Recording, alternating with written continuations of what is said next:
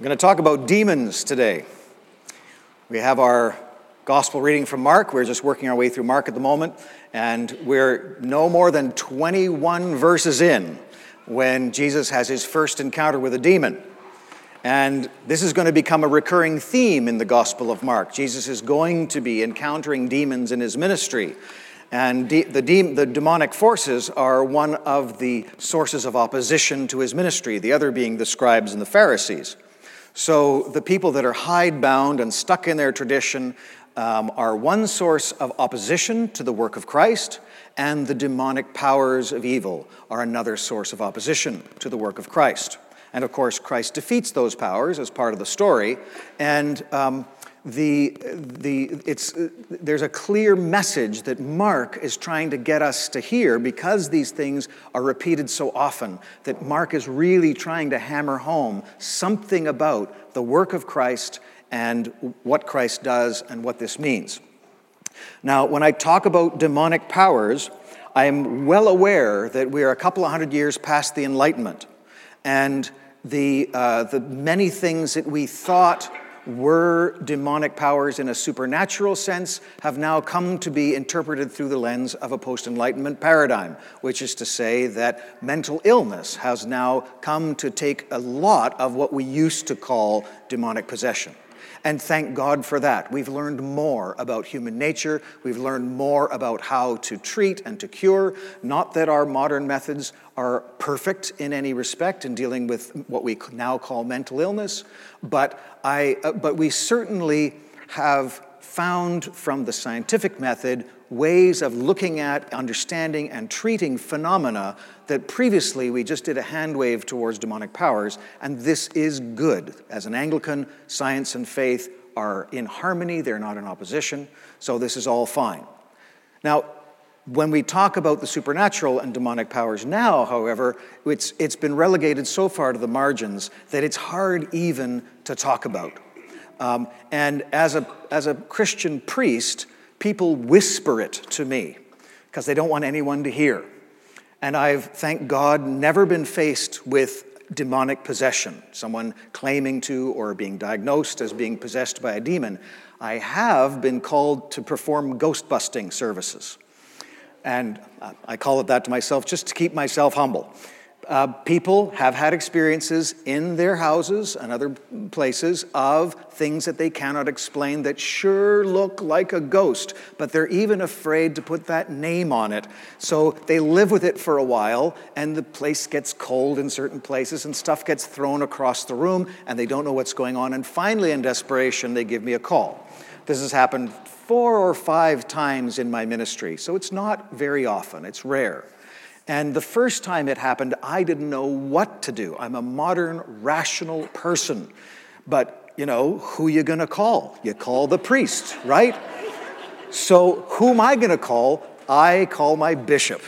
Tell me what to do, boss. And my bishop, David, at the time said, Oh, I don't even know about that stuff myself. Here, I'll just send you the, the report from the 1970s that the House of Bishops made in England. Just read that and then figure out what to do. Thanks, David. So I read the report from the House of Bishops where they, you know, were even-handed and fair, and they said we can't rule out demonic possession, and we certainly can't rule out the supernatural. So if you if you really believe, now do try to diagnose it carefully, and if you really do believe you're dealing with something supernatural, here's what you do. Well, in the case of a house, you go and you celebrate Holy Communion in the house and you bless the house, and you bless the house with blessed water, holy water. So you sprinkle it, so you go full on medieval. And so you bless a mixture of salt and water, and you exorcise the salt, and you bless the salt, and you exorcise the water, and you bless the water, and you mix them, and you then bless the mixture. And that is real holy water. That's not just something that I've said thank you to God for. This is, this is the real deal.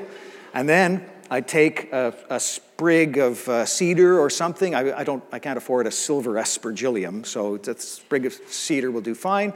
And I go through every room in the house and I exorcise the room and I bless the room. I cast out whatever spirits may be there and I ask God to come and bless it. And I go through the entire house. We open the cupboards. We go through this whole process of letting everything see the light.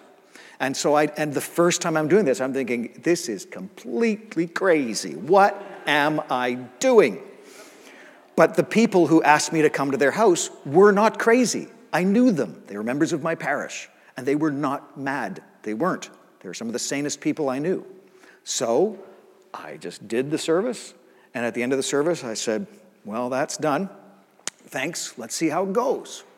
And uh, they told me no problems after that.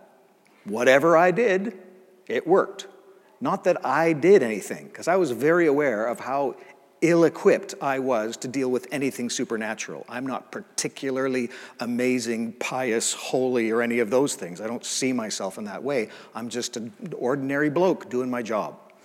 So it clearly was not about me. It was about the name of Jesus, which was invoked in the liturgy in order to cast out whatever spirits might be there. So, on the basis of my own experience, I know that there is something, or I believe that there is something going on that has yet to be explained by modern scientific methods. And furthermore, I would argue that it is pretty hubristic of us to think that we understand all that there is to be understood. So, there's lots of room for mystery and unexplained phenomena even now. So, I start my, my discussion of demonic powers by going straight up medieval supernatural because I believe there still is something to that paradigm. It's not been completely displaced. While acknowledging the work that we have done and the progress we have made scientifically, there is still a whole other paradigm that, is, uh, that has a um, real explanatory power. Even having acknowledged that, the notion of demonic powers is a broader concept for me than just the supernatural. Um, and, and here, I, I want to be careful with my words. There are phenomena that you can explain using naturalistic explanations, which I believe are still supernatural so that you can say, I understand everything there is to understand about that, but in order to really understand it, you need to resort to the language of the spiritual forces of wickedness, to quote our baptismal service. By the way, did you know that in every, every baptism, we exorcise the person being baptized? That's part of a baptism ritual. When there are those six questions do you renounce Satan? Do you, do you renounce the spiritual desires? Do you renounce the spiritual forces of wickedness? right? Do you, do you renounce the evil powers of this world? That is the casting out of dark spiritual powers? Do you turn to Christ and accept Him as your Savior? Do you promise to follow Him as your Lord? That is the blessing of the person, the, the casting out of the darkness and the welcoming in of the light. It is an exorcism. So we do that in every baptism, and we acknowledge the spiritual forces of wickedness. Now, the spiritual forces of wickedness are not only supernatural, they are natural, um, they include natural forces that have a supernatural dimension. For example, um, if I punch somebody in the face, you can explain that using physics. Physics will tell you everything you need to know about me punching somebody in the face. But that could be the consequence or the working out of a spiritual force of wickedness. Uh, some problem in our relationship that may even be the result of bigger forces that have us both in their grip. So I'm now going to talk about other kinds of demonic forces that, that I believe that paradigm works just as well to address. Um, where, where should I start? Um, uh, addiction. That's an easy one. Let's start there. An addiction could be explained entirely naturalistically. It's a chemical dependency. It's a something that makes you feel bad until you feed the addiction, and the addiction gives you a temporary release, and then that sets up this cycle of behavior which uh, goes into a downward spiral. Um, but when you look at the characteristics of addiction, it's a force that's bigger than you. It's something that corrupts and destroys who you are, your soul. Um, and it's something that you are not powerful enough on your own to overcome, which you might as well call it a demon. Alcoholism is it just a cluster of behaviors? Is it a demonic force? Does it even matter? They both make just as much sense as each other. So, addiction is one. Um, family system dynamic dysfunction and I know that's a lot of jargon, so, so give me a second. For those of you not familiar with family systems dynamics, it's a, it's a therapeutic way of looking at human problems, particularly as they occur in families and other groups, where the problem gets blamed on an individual, where the correct diagnosis is that it doesn't live in the individual, but in the system. The system of relationships are poisoned and toxic, and it's the system that is exerting control over everybody that's been affected by that system. Most commonly, this occurs in families, where there's some trauma or pattern somewhere. You talk about uh, abuse, for example, running down through generations, and my father was an abuser, and I'm an abuser, and my kid's an abuser, and that it, it does all sorts of weird things to people's relationship with their sexuality and their relationships. And the whole thing is a great big ball of wire that's all tangled up and part of everything. And one person decides they're going to get better. And so they go to therapy and they start working on their stuff and taking responsibility for their behavior and starting to make positive changes. And, and all of a sudden, everybody in the rest of the family starts sabotaging their attempts to get better. Not because the family is bad people, but because the system is exerting control over them and forcing them and twisting them into something they're not. And so the system itself is functioning like a spiritual force of wickedness that requires some higher power to overcome. On and on and on. Now, um, so there are there are supernatural phenomena and there are natural phenomena that have this supernatural dimension. And part of the story of Mark is of how Jesus is in fundamental opposition with these forces. There is no quarter being asked or given. And now I have to do a little Bible study with you because when we see in this little story, the first story of Jesus' encounter with the demon, we see a few characteristics that I think really pop within this context. One of them is that the demon recognizes Jesus. So, um, back up a little step. In Mark's gospel, you may have noticed that Jesus keeps his identity or purpose a secret. He's a Messiah, but he doesn't want anyone to know that. And this gets called the messianic secret in Mark. And there, why, why does he not want anyone to know becomes the question. So people go, I, I know who you are. And he says, shh, don't tell anybody about me. So he keeps his Messiah like a superhero. He's got a secret identity that he's got to keep under wraps. And here in the very first chapter, 21 verses in, the demon recognizes him and calls him out for who he is. I know who you are, the Holy One of God. And Jesus responds by saying, Be quiet, stop talking, and then casts him out. So the, the, the casting out of the demon and the telling of the demon to be quiet is part of the story of the messianic secret. And what's fascinating to me about the messianic secret is there are different interpretations of what it means. Here's what I think it means I think the messianic secret is because if word got out too soon that Jesus is the Messiah, people would get the wrong idea. They didn't know what kind of Messiah he was. They thought a Messiah was a military leader that was going to raise some armies and smash the Romans and get rid of, you know, restore the kingdom politically. Um, and Jesus, as we all know now, was not that kind of Messiah. Jesus' Messiahship was most fully revealed on the cross in vulnerability and death, which leads to new life. So the Messiahship of Jesus was a completely, radically different kind of Messiahship than what the world would expect. So, my understanding of the messianic secret is that he needed to keep it a secret because they would start to co opt him and make him part of the earthly demonic power systems that contributed to the ongoing misery of humanity. The only way to break that cycle was to become this new kind of Messiah.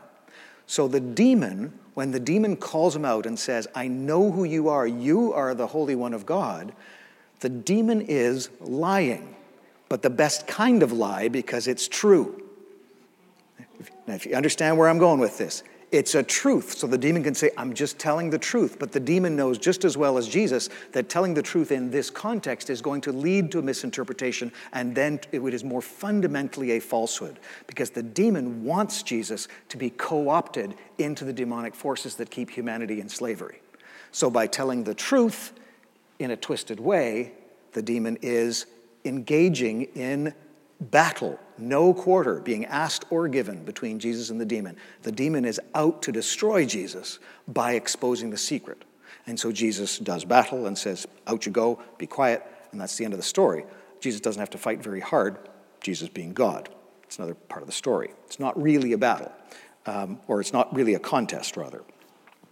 So, that business of co opting Jesus into the wrong kind of messiahship also has a very interesting nuance when we think about those naturalistic demonic forces. the forces of addiction and, um, and family systems dynamics. Um, another one that I could have gotten into was ideology, these idea systems that we become identified with, and we say, I am my ideas, and if you threaten my ideas, you threaten me. So I'm a conservative, I'm a liberal, I'm a progressive, I'm a whatever it is, I'm an Anglican, I'm whatever it is, it becomes part of my identity, and I'll do violence to you if you threaten that. Another demonic force. And the, the, the thing about those forces that when they become challenged, by the work of God. They always recognize the work of God, and their biggest and best defense is to co opt the talk of God into the dysfunction, into the demonic power, so that religion gets pulled into the twisted workings of the devil. So, in a dysfunctional family, Jesus gets named and says, Are you going to make Jesus cry? Well, you don't want to do that. Then do what you've always done. Don't get better because otherwise you're making Jesus cry. And all of a sudden, the religion gets tied up in this dysfunctional mess. Not that anyone would have ever had an experience of that in this room. But you see the picture I'm drawing that, it, that there's, a, there's a truth to it. There's enough truth to it that they can pull Jesus in it and it looks plausible. But fundamentally, it's serving a lie. It's serving the demonic forces that corrupt and enslave the creatures of God. So we have to be alive to that. That is the way these forces work. So the, the, the, the, the true way through, the way the victory over these forces achieved, is simply by trusting in the power of Christ.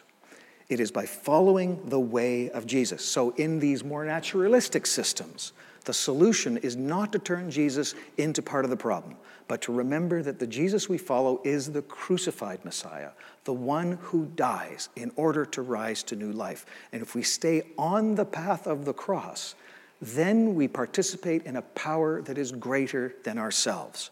We become part of the working of God. Christ is able to work through us and do more things than we can ask or imagine. Just like me going, I don't know what I'm doing in this house, but I'm just going to do my job and I hope it works. Right? I'm, I'm not saying, hey, now I'm an exorcist. That's pretty cool. That's the wrong thing. That would be the demonic force that's twisting and co opting something good into something poisonous. Because when a priest thinks they're an awesome exorcist, watch out. Right?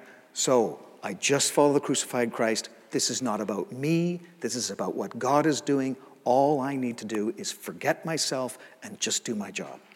And that becomes for me the paradigm in, in doing battle with demonic forces. In a sense, it's not my battle, um, it's God's battle. And I have to let it be God's battle. And when I let it be God's battle and just be a faithful follower of the way of the cross, then the victory is assured.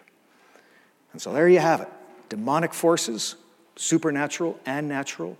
The answer, of course, is Jesus, but beware the co opting, because that's when it really gets twisted and poisonous. In the name of the Father, the Son, and the Holy Spirit, amen.